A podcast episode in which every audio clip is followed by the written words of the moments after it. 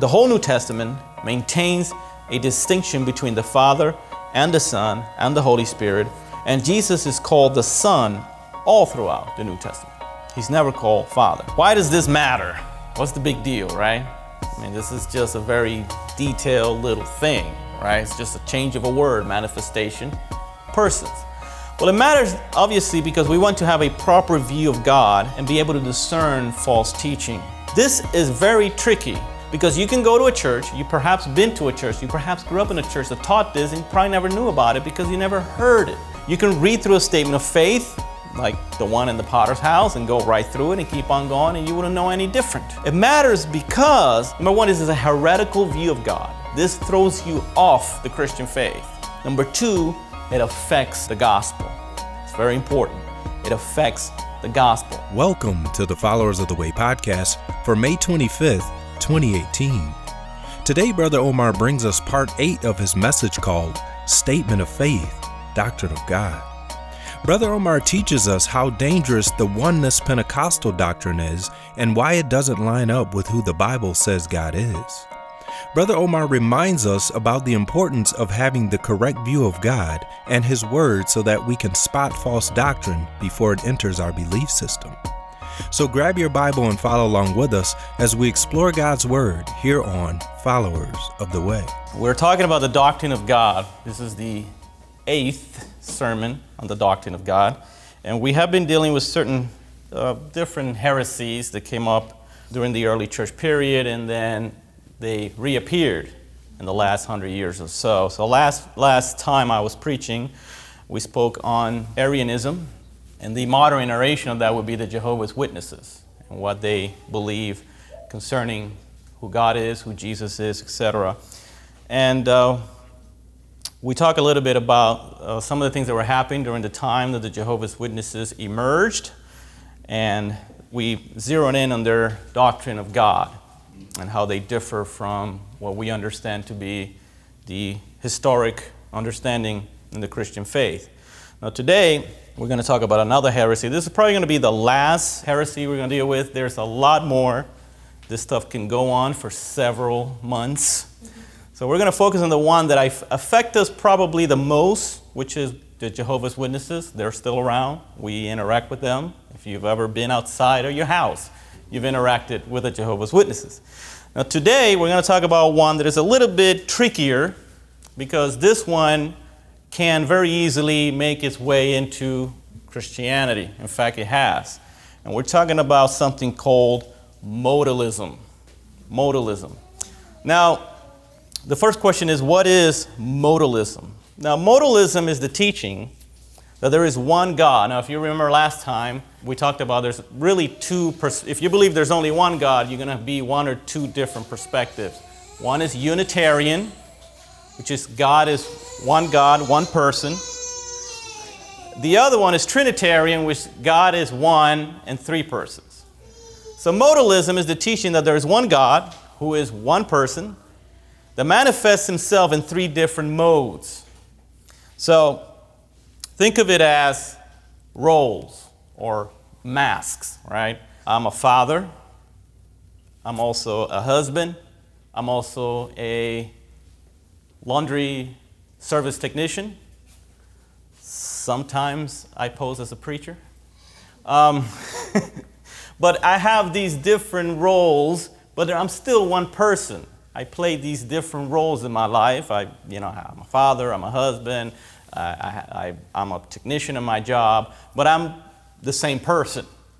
So that's more or less what they teach. They teach there's only one God who is one person, but that one person is the Father, but sometimes He is the Son, and sometimes He is the Holy Spirit. He has three different roles that He plays primarily. So God is one person, so they're Unitarians, who manifests Himself in three different ways. Now, the history of this teaching, this was first taught or made popular in the third century by a man named Sabellius.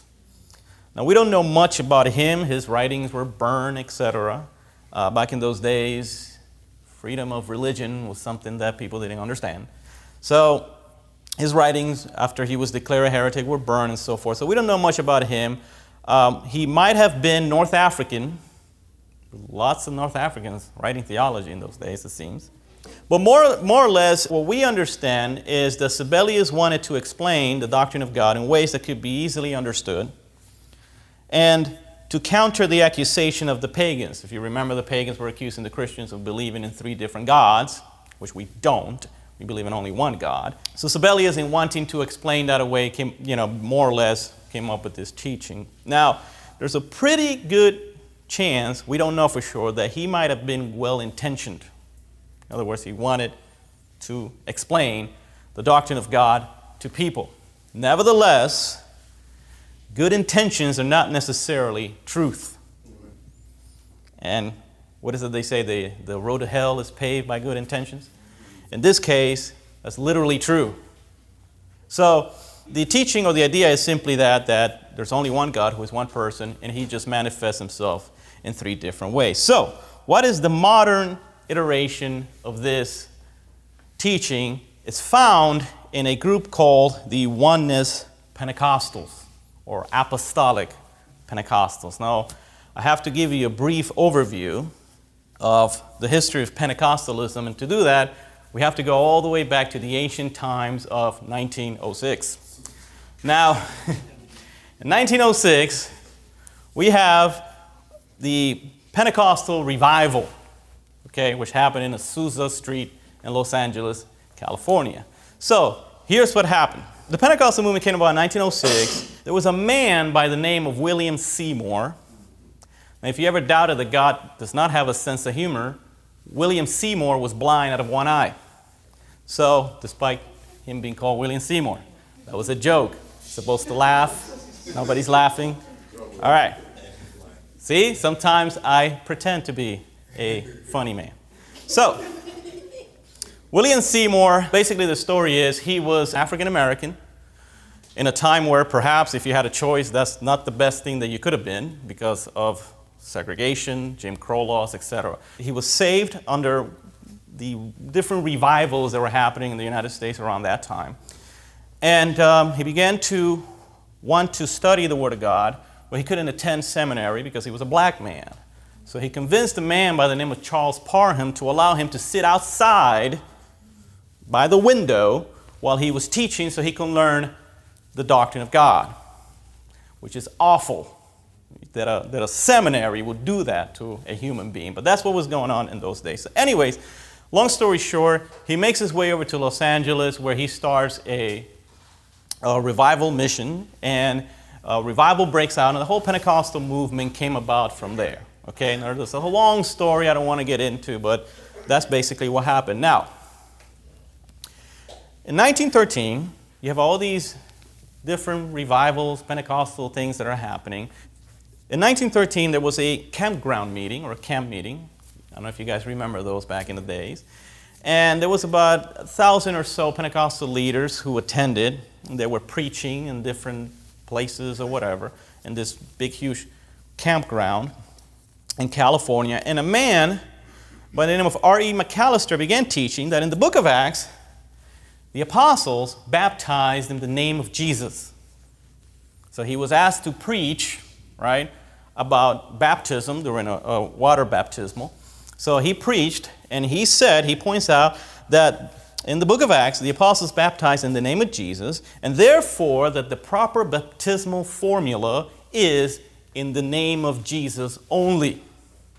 See, we, Orthodox, historic Christians, baptize in the name of the Father, the Son, and of the Holy Spirit. He said, no, if you look at the book of Acts, they all baptize in the name of Jesus. That is the only real baptism. So, during this time, there was a man there by the name of John Shapey, or Shape, or however you pronounce that, and he thought, what does that mean? That we're supposed to baptize in the name of Jesus only. So he spent all night, that day when he heard this, praying and reading his scriptures all night. And he realized that in the Bible, the Great Commission tells us that we are to go into all the world and make disciples of all nations, baptizing them in the name of the Father and the Son and of the Holy Spirit. So he realized, or was revealed unto him, however you want to call it, that the name that we're supposed to be baptized is the name of Jesus. And then the Father, Son, and Holy Spirit are the different roles and titles of God, but God's name is Jesus. So the name of God is Jesus, who sometimes is the Father, the Son, and then the Holy Spirit.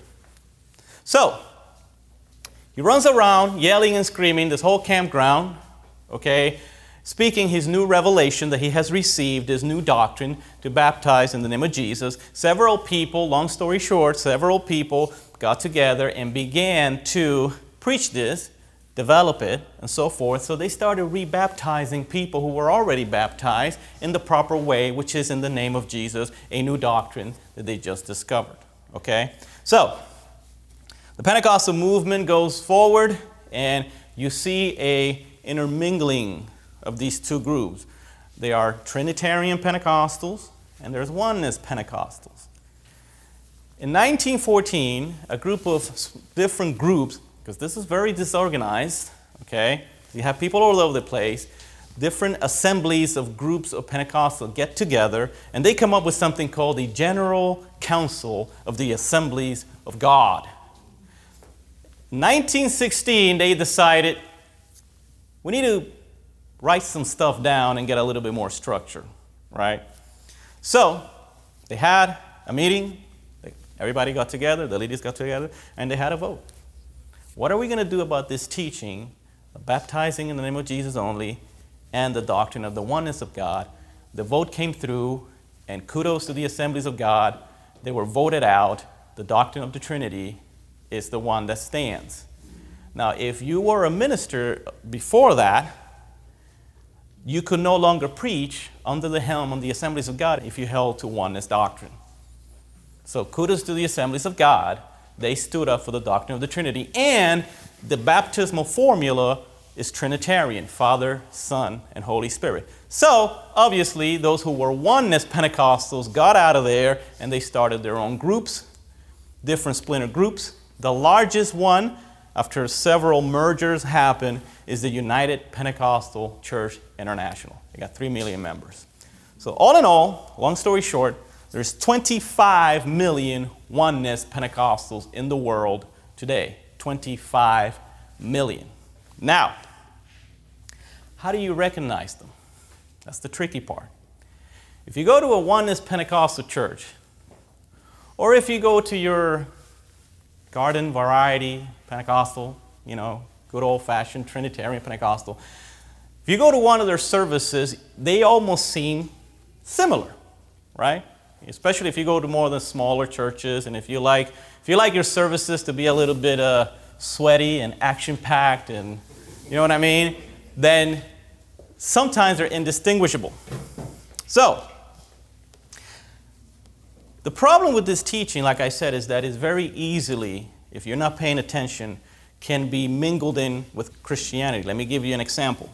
There's a man named Tommy Tenney. He wrote a book called The God Chasers. It's a bestseller book. It was featured, and you can buy it in any Christian bookstore. You can buy it in Lifeway. You can buy it in any of these bookstores.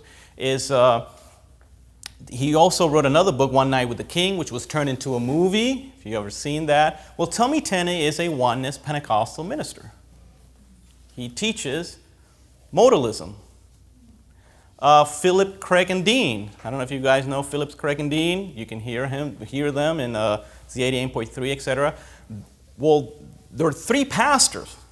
Okay, these are three ministers, and there are three ministers in oneness Pentecostal churches. Now, you wouldn't know that because their stuff can sound the same as what we believe. They tell you about how Jesus is God and all those things. Um, but they're oneness Pentecostal ministers. And also, obviously, the big whammy is a man called Thomas Dexter Jakes, a k a. T D Jakes, who was and still remains a United Pentecostal minister. In fact, T D Jakes has been interviewed uh, several times about this issue, and he maintains his position of oneness Pentecostalism. Now, What do they teach, and how do you identify them? Well, let's start with T D Jakes' Potter's House Church Statement of Faith. This is what it says. The Potter's House Statement of Faith, which is T D Jakes' church, says this: there is one God, creator of all things, infinitely perfect, and eternally existing in three manifestations, Father, Son, and Holy Spirit. Not amen. Okay? Now, that sounds, sounds great, right? Pay attention to the word manifestation, okay? Here's our statement of faith. The Holy Scripture reveal God as creator and sustainer of the universe, existing in three distinct persons, co-equal, co-eternal, with all three persons sharing the exact same divine nature. So our statement of faith says God is one, existing in three distinct persons. Their statement of faith says God is one, existing in three manifestations. So God can manifest himself as the Son, or as the Father, or as the Holy Spirit. But those three things are not persons that exist equally. There's the heresy. So they teach there is one God, that's, that's great. They emphasize, in fact, they call their teaching oneness. God is one. We only believe in one God. If you go to YouTube and you type in oneness of God, you're going to get hundreds of videos of people saying there's only one God. And they're going to emphasize your verses that talk about, you know, God is one, God alone, there's no other gods before me, all of which we believe. But they um, emphasize the fact that God is one, but they will also emphasize the idea of manifestations. That's where you get them. Whenever you see the word manifestation in any statement of faith about the doctrine of God, be weary, that's probably a Oneness Pentecostal church. They also call themselves apostolic Christians. The implication is that we are apostolic. We hold to the apostolic faith, the faith of the apostles, whereas Christians do not, right? We have been corrupted by Rome. They'll tell you that. So that's how you identify. So what are their biblical arguments, right? They must have biblical arguments. Like I said, they emphasize the fact that God is one, so they're going to quote to you all the scriptures and say that God is one, Deuteronomy six, et cetera. But they also have certain biblical arguments from the New Testament. And if you can go to John chapter one, verse one, you will see how they deal with some of these verses. I'm not going to get into all the verses. Um, there's not enough time. But in John chapter one, verse one, we've been through John one, one a million times before. But when you're dealing with Jesus, you got to go to John one, one. So John chapter one, verse one says this: in the beginning was the Word. The Word was with God, and the Word was God. He was in the beginning with God. Now, the arguments that they make is that Jesus is God, right? The Word was God. Now, we know, if you keep on reading John, that it says that the Word became flesh and dwelt among us. So we know that the Word is referring to Jesus. So the text says Jesus is God. The Word, Jesus, is God. So they're going to tell you that verse proves that Jesus is God. In other words, that the, the God is Jesus, because they want to tell you that Jesus is the only God and he manifests himself differently. Okay? Now, in other words, they'll say that there's only one God in one person, that God is and has always been Jesus. Now, he took on the role of the Father in creation. That he put on flesh and took the role of the Son, and now he takes the role of the Holy Spirit. But nevertheless, Jesus is and has always been the God that we worship. Now, in an interview in nineteen ninety-eight, T D Jakes said this. This is K K L A ninety-nine point five F M in Los Angeles. He says this: we have one God. This is a quote from T D Jakes. We have one God, but he is Father in creation, Son in redemption, and Holy Spirit in regeneration. So he's emphasizing the different roles of the one God. Now, it is true, John chapter one tells us that Jesus is God. We believe that. We believe that Jesus is God. The problem is with the second statement. In the beginning was the Word, and the Word was with God. And the Word was God. The difficulty that they have is the, the second statement that says that the Word, who is identified as God, was with God. So, the Word, the way that they deal with this, and this is a quote from David Bernard, who is one of the, their theologians. He said this in a book called The Oneness of God. He says, "The Word was not a separate person or a separate God any more than a man's word is a separate person from him. Rather, the Word was a thought or a plan in the mind of God. The Logos existed in the mind of God from the beginning of time. When the fullness of time was come, God put, a, put that plan into action. He put flesh on that plan in the form of a man, Jesus Christ." So what he's saying is that the Word was not a separate person, but the Word was simply a thought of God, a plan that he had. So the Word, though it is identified as God in the next verse, was not really God in the sense of a separate person, but as it was a thought of God. Here's the problem. Verse two kills that idea. Verse two says, "He was in the beginning with God." He, he, that's the same in the Greek, he was in the beginning with God. It doesn't say it was in the beginning with God. It says he, a person, was with God, and that person is God. So what John one one is telling us is that Jesus, or the Word, is God, but that he is not all the God that there is. There's more God other than Jesus, because the Word was with God. It was God, but it was with God. So John one one begins with the mystery that Jesus is God, but he was with God. Jesus also, in John chapter eight, verse seventeen, I've never, I just, I just seen this verse last night. Jesus, um, I always wonder, why didn't just Jesus come out and say, "Listen, I'm God, but I'm a separate person from God the Father"? Why don't you just say it like that? It would have been settled. We could have moved on with our lives. Well, he did in their context. John chapter seventeen, I mean, chapter eight, verse seventeen. I'm going to look it up here because I want to read the whole thing. Um, Jesus is arguing with the Pharisees, and he says this: "Even in your law it has been written that the testimony of two men is true. I am he who testifies about myself, and the Father who sent me testifies about me."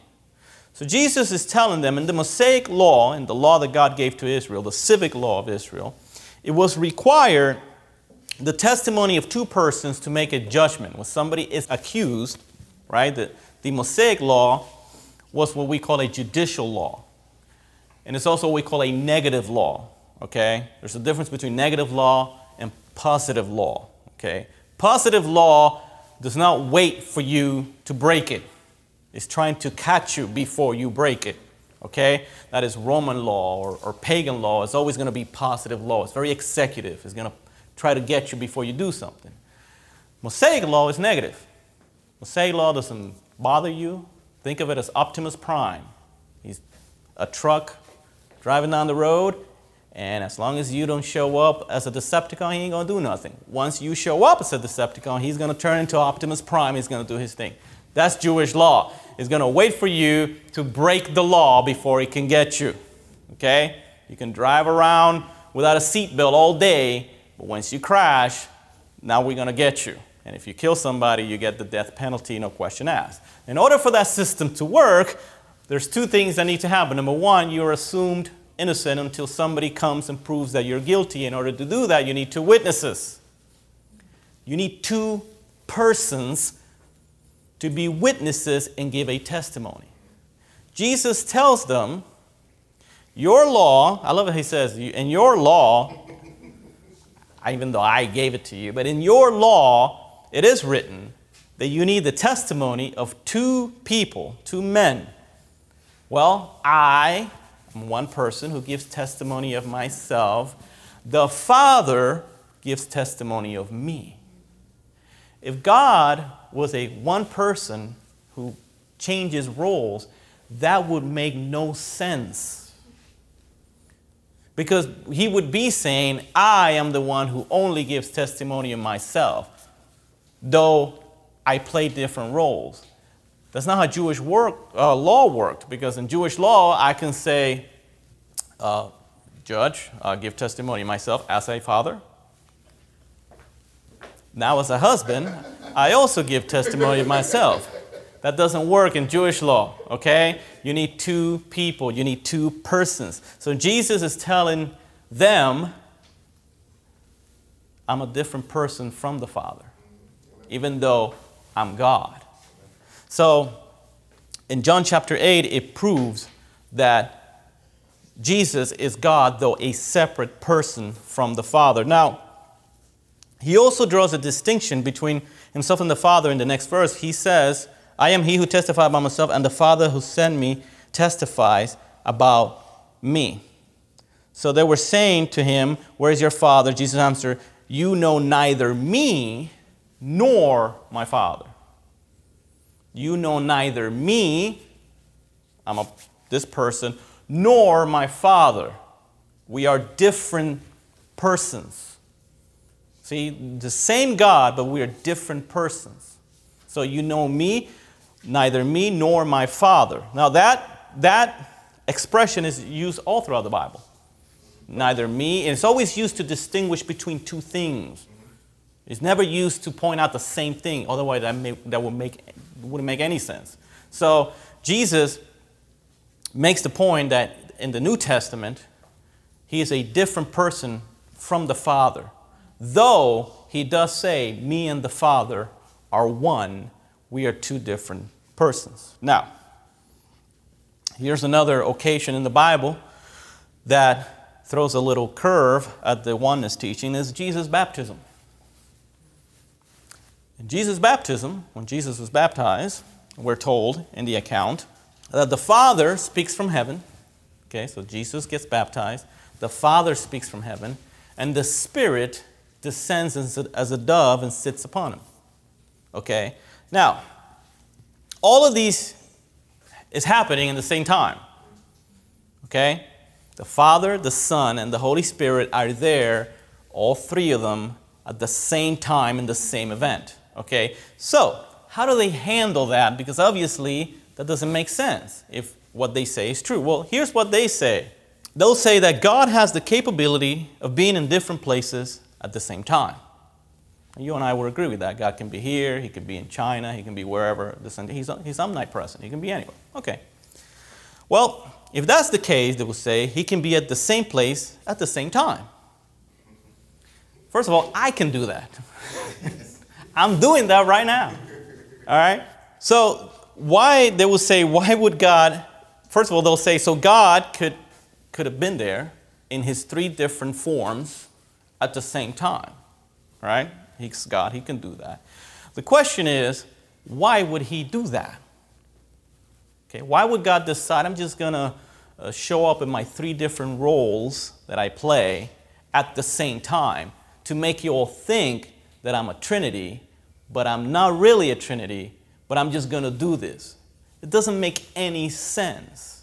The point of the verse or, or the account of the baptism of Jesus is that God the Father speaks from heaven and says, this is my beloved Son, in whom I am well pleased. That is one person speaking about another person. This is my beloved Son. So the voice from heaven is pointing to Israel, this is the Son that I said I was going to give you. See, remember I told you I was going to give you a son. This is him, and I am well pleased. So it makes their, their, their explanations that they have for the account of Jesus' baptism make absolutely no sense. In fact, it makes God deceiving, because God is just deceiving people, making you think that he's three when he's not, he's just one. So, more verses. First John chapter one says this, what we have seen and heard we proclaim to you, so that you too may have fellowship with us, and indeed, our fellowship is with the Father and with his Son, Jesus Christ. So there's distinguishing, distinguishing between two persons. Our fellowship, our Christian fellowship, is with one another and with the Father and with his Son, Jesus Christ, a separate person from the Father. Second John chapter one says this, grace, mercy, and peace will be with us from God the Father and from Jesus Christ, the Son of the Father, in truth and love. So he's making the point. He says, will be with us from God the Father and from Jesus Christ, who, by the way, is the Son of the Father. In case you didn't know, Father, Son, and he is the Son of the Father. Okay, so in John ten, Jesus said, I and the Father are one. The Greek term is hen esmen, and it's expressing a unity of essence. When, G- when Jesus says in John chapter ten, he says, I and the Father are one. He's not saying I and the Father are this one person. What he's saying is I and the Father is one. The Greek term there means that we are one of the same thing, not necessarily that we're the same person. So I can say me and my wife are Puerto Rican. So we have, we're the same thing, but we're not the same person. So even when Jesus speaks of oneness with the Father, he's speaking of oneness with the Father as an essence. They're the one of the same thing, but they're not the one of the same person. So that brings us to the only verse in the Bible, their biggest stronghold that they use to defend their doctrine. That's Isaiah chapter nine, verse six. This is the only verse in the Bible where Jesus is referred to as Father. Isaiah chapter nine, verse six, you know this verse. For a child will be born to us, a son will be given to us, and the government will rest on his shoulders, and his name will be called Wonderful, Counselor, Mighty God, Eternal Father, Prince of Peace. This is their bread and butter. This is where they live, okay? They will point out to you that the Bible is teaching here that Jesus, obviously the Son that was given to us is Jesus. He is the Eternal Father.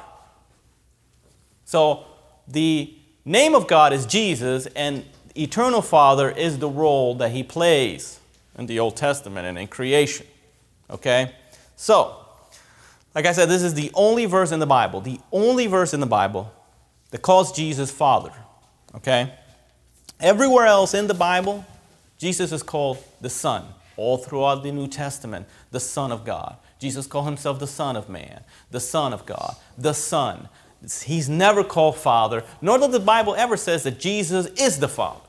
But in this verse, Jesus is called the Eternal Father. So how do we, how do we deal with this? Okay. First of all, we don't put away the rest of the Bible, okay? We don't throw away the rest of the Bible and leave this verse sitting by itself, okay? You take the whole Bible in. The whole Bible plainly teaches that Jesus is the Son, and he's never called or referred to as the Father, okay? So we also need to understand something that is called progressive revelation, okay? We know that the revelation that God gave to man in the Bible came in a progress. You, Moses didn't get everything, okay? He got some things. And then as the Bible moves on, we begin to see more revelations of God. For example, the doctrine of justification by faith was hinted at in the Old Testament, but it was not really, truly, fully explained and expounded until you get to Paul. So without the writings of Paul, we probably would not see. That's what. That's why the, the Jews couldn't see so many things, is because they, they that's all they had, okay? So the Bible progressively reveals uh, things to us, and the doctrine of the Trinity is hinted at in the Old Testament, Genesis one one, let us make man in our own image, et cetera. But we don't get the full revelation until we get to the New Testament. So obviously, Isaiah is not giving us a theological discourse in the doctrine of God. Okay? He's simply uh, writing down or giving us a prophecy about a Messiah and a king who is to come. So we have to understand that. So keeping that in mind, there's going to be two ways that Christians interpret this passage. Okay? Now, number one is the word father could mean author or founder. In other, in fact, there have been several translations, like the Darby translations, the Young Literal Translation, that translate this verse as the Father of Eternity, rather than Eternal Father, the Father of Eternity. It could be translated like that in the Hebrew, okay? It's not translated in the King James like that and other English Bibles after that, but it could be translated like that in the Hebrew. It could be translated the Father of Eternity, meaning that Jesus is the Father and the author of eternity or eternal life, which is taught all over the New Testament, that he's the one who brought us eternal life. So it could be translated, Wonderful Counselor, Father of Eternity, Prince of Peace. It could be translated like that, and you wouldn't be doing any violence to the original text. The, the way the translations work, things sometimes can go either way, because it's just very old. This Hebrew is very old Hebrew, so decisions have to be made. So a good Bible will give you that, and the footnotes. It could also be translated this way. So the other explanation that we have is that Jesus, as the Messiah and as King, is a father to his people, or acts as a father towards his people. Now, all throughout the New Testament, we see that Jesus is called the author of our faith. He's also called our, I think it's champion, I believe Hebrews called him. So in the New Testament, we see that Jesus is the one who gathers us in, protects us, keeps us. And that can be seen, remember this is messianic prophecy, as the Son who is wonderful, who is counselor, who is Prince of Peace, is also a father to those who follow him. Because he's a king, and he's going to lead his people. It could also be seen that way. That is more, it's less explicit, but it could be seen that way given the teaching of the New Testament. Or it could be translated, Father of Eternity. Okay? Either of those two ways this verse can handle. But remember, we don't take this verse alone. We have to put this in the context of the rest of the Bible. The mistake that they make is that they grab onto the word Father and the word Son and mingle them together into one person, which is contrary to whatever, you know, everything else the Bible teaches. Now, the whole New Testament maintains a distinction between the Father and the Son and the Holy Spirit, and Jesus is called the Son all throughout the New Testament. He's never called Father. So, why does this matter? What's the big deal, right? I mean, this is just a very detailed little thing, right? It's just a change of a word, manifestation, persons. Well, it matters, obviously, because we want to have a proper view of God and be able to discern false teaching, okay? We need to be able to discern false teaching. This is very tricky. This is a very tricky, because you can go to a church, you perhaps been to a church, you perhaps grew up in a church that taught this, and you probably never knew about it because you never heard it. And you probably, you can read through a statement of faith, like the one in the Potter's House, and go right through it and keep on going, and you wouldn't know any different. Well, it matters because there are certain, number one, this is a heretical view of God. This throws you off the Christian faith. Number one. Number two, it affects the gospel. It's very important. It affects the gospel. How does it do that? If you go to Hebrews nine, in the book of Hebrews, this is very important for you to understand. This is an essential of the Christian faith. Chapter nine, verse twenty-four. The Bible teaches a doctrine called intercession. Okay?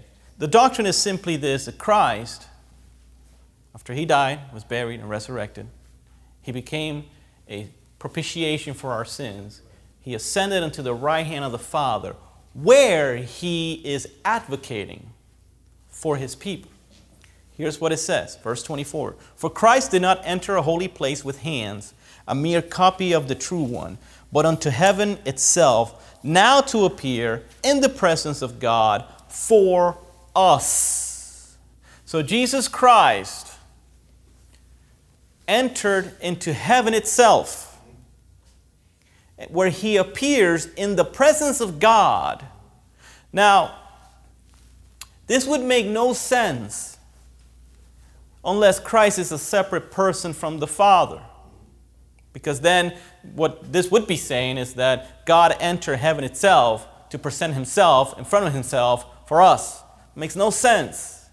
So Jesus Christ, a separate person who is God, entered into heaven itself, where he stands in the presence, in the presence of the Father in our behalf. Now in First John is going to explain this a little bit in more detail.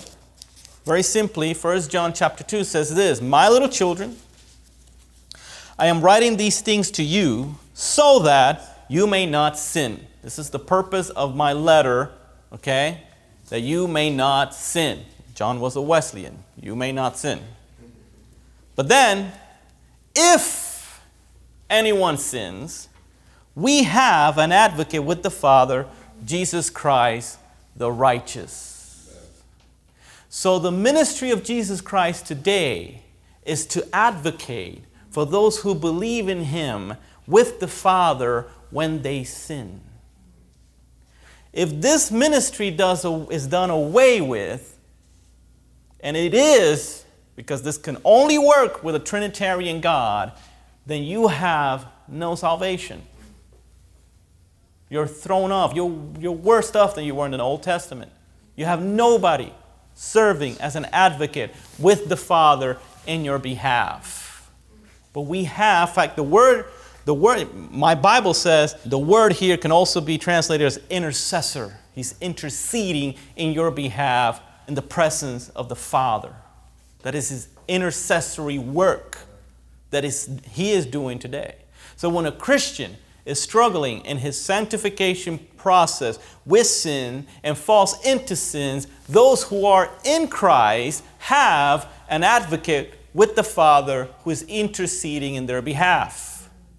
And John goes on to say that he himself is not only our intercessor, but he himself is the propitiation. He is the substitute for our sins, not only ours, but only the elect. Is that what it says? No.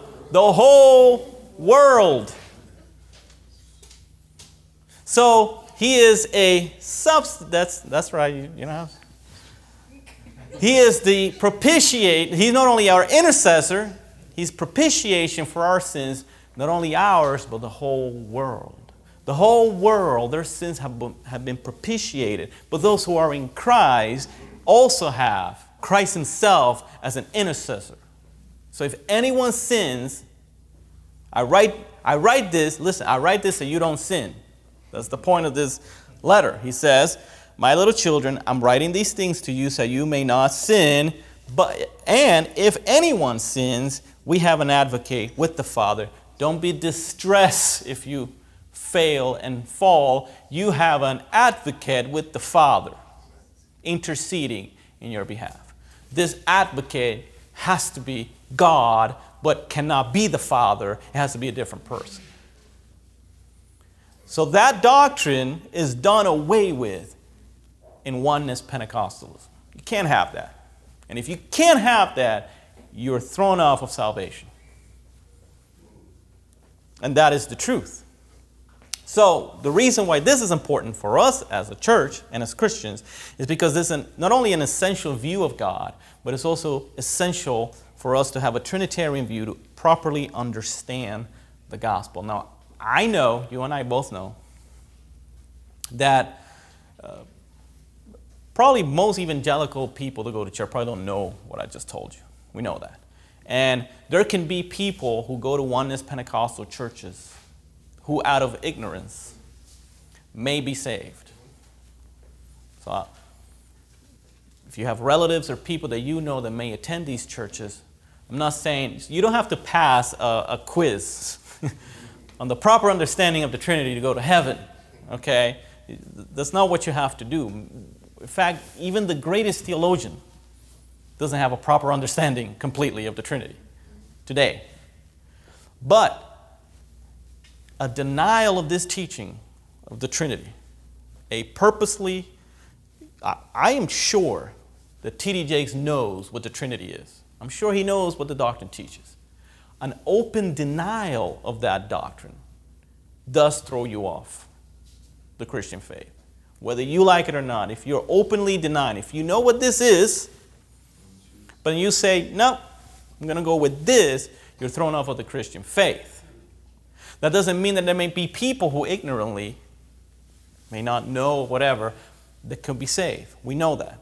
But an open denial of this teaching ruins, it throws off the sense of the whole New Testament. The whole New Testament makes no sense if you don't hold to a Trinitarian view of God. So, for us as a church to properly understand not only God Himself, but the gospel that saves us, it is important that we hold to a Trinitarian view of God, because that's what makes it possible. Now, next sermon, I'm going to get into the doctrine of the Holy Spirit. And the Holy Spirit, who is a person, I will show you, you, you can see from the scriptures how Him being the third person of, we okay, we number them because we're humans, okay? The third person of the Trinity, okay? Um, you can see how Him as a person is the one who brings you salvation before you even saved. He's the one who convicts you of sin. He's the one who gives you a gift of, of faith. He's the one who does all this work, pre-salvation, during salvation, and His work of sanctification in our lives, and His work of giving the church gifts for, for the church to... The reason why we can work as a church is because of He, the Holy Spirit, is in our midst equipping us and so forth.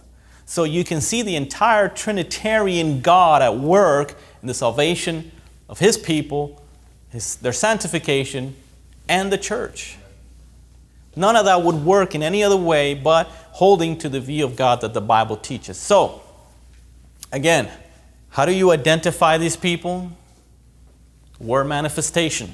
Keep that in mind. You read something like manifestations or modes or roles. They don't use that a lot. They use manifestations. Okay? You're probably dealing with a Oneness Pentecostal church or a Oneness church. If you see the word apostolic, they throw that, they, that's what they call themselves, apostolic. So apostolic church. Or you, nine times out of ten, you're dealing with some sort of oneness teaching in, in those type of churches. Now, I also want to emphasize the Oneness Pentecostals are not the same as your regular Pentecostals, okay? Um, they have different teachings. They believe that speaking in tongues is evidence of salvation. That is not what Pentecostals teach. The mainstream, mainline Pentecostal t- teaching is that the speaking in tongues is a s- evidence of the baptism of the Holy Spirit, not salvation. Okay, so this, they got different doctrines from the Pentecostals. Now, whether or not you believe in speaking in tongues, that's a separate issue. But they have different teachings, and I believe the reason why these have these weird teachings is because they have an improper understanding of God. At least you do all these other things. They're very legalistic. They have to be. They don't have an intercessor advocating for them, so you have to, you know, be very legalistic. A lot of them are. Not all of them. A lot of them are very legalistic, and so forth. So, as a church, proper understanding of God, proper doctrine of God, where everything stems from, okay? So next time I will be getting into the doctrine of the Holy Spirit. Hopefully, I will eventually land this plane, and we'll move on to the doctrine of man, okay? So we'll be here for another year and a half. So let's pray. Uh, Heavenly Father, we thank You so much for Your word, Lord. We thank You for Your teaching. We thank You for Your doctrine, Lord. We thank You for Jesus Christ, who is Your Son, Lord, and our intercessor, Lord, and our advocate in our behalf, Lord. We thank You for Your glorious gospel, Lord. We thank You for Your glorious salvation, Lord. And we thank You for what You've revealed to us, Lord, as a church. And we pray that we may be able to continue to understand Your word uh, properly, Lord. And that the Holy Spirit, Lord, may guide us and help us understand the glorious truths that are found in Your word, Lord. We thank You in Jesus' name. Amen. Thank you for listening to the Followers of the Way podcast. If you like more information about Followers of the Way Church, visit our Facebook page at www.facebook.com forward slash FOTW Church. Again, that's www.facebook.com forward slash FOTW Church. We trust and hope that you've enjoyed hearing God's Word and how to apply it to our lives. Our podcast is updated weekly, so remember to follow us here at Followers of the Way.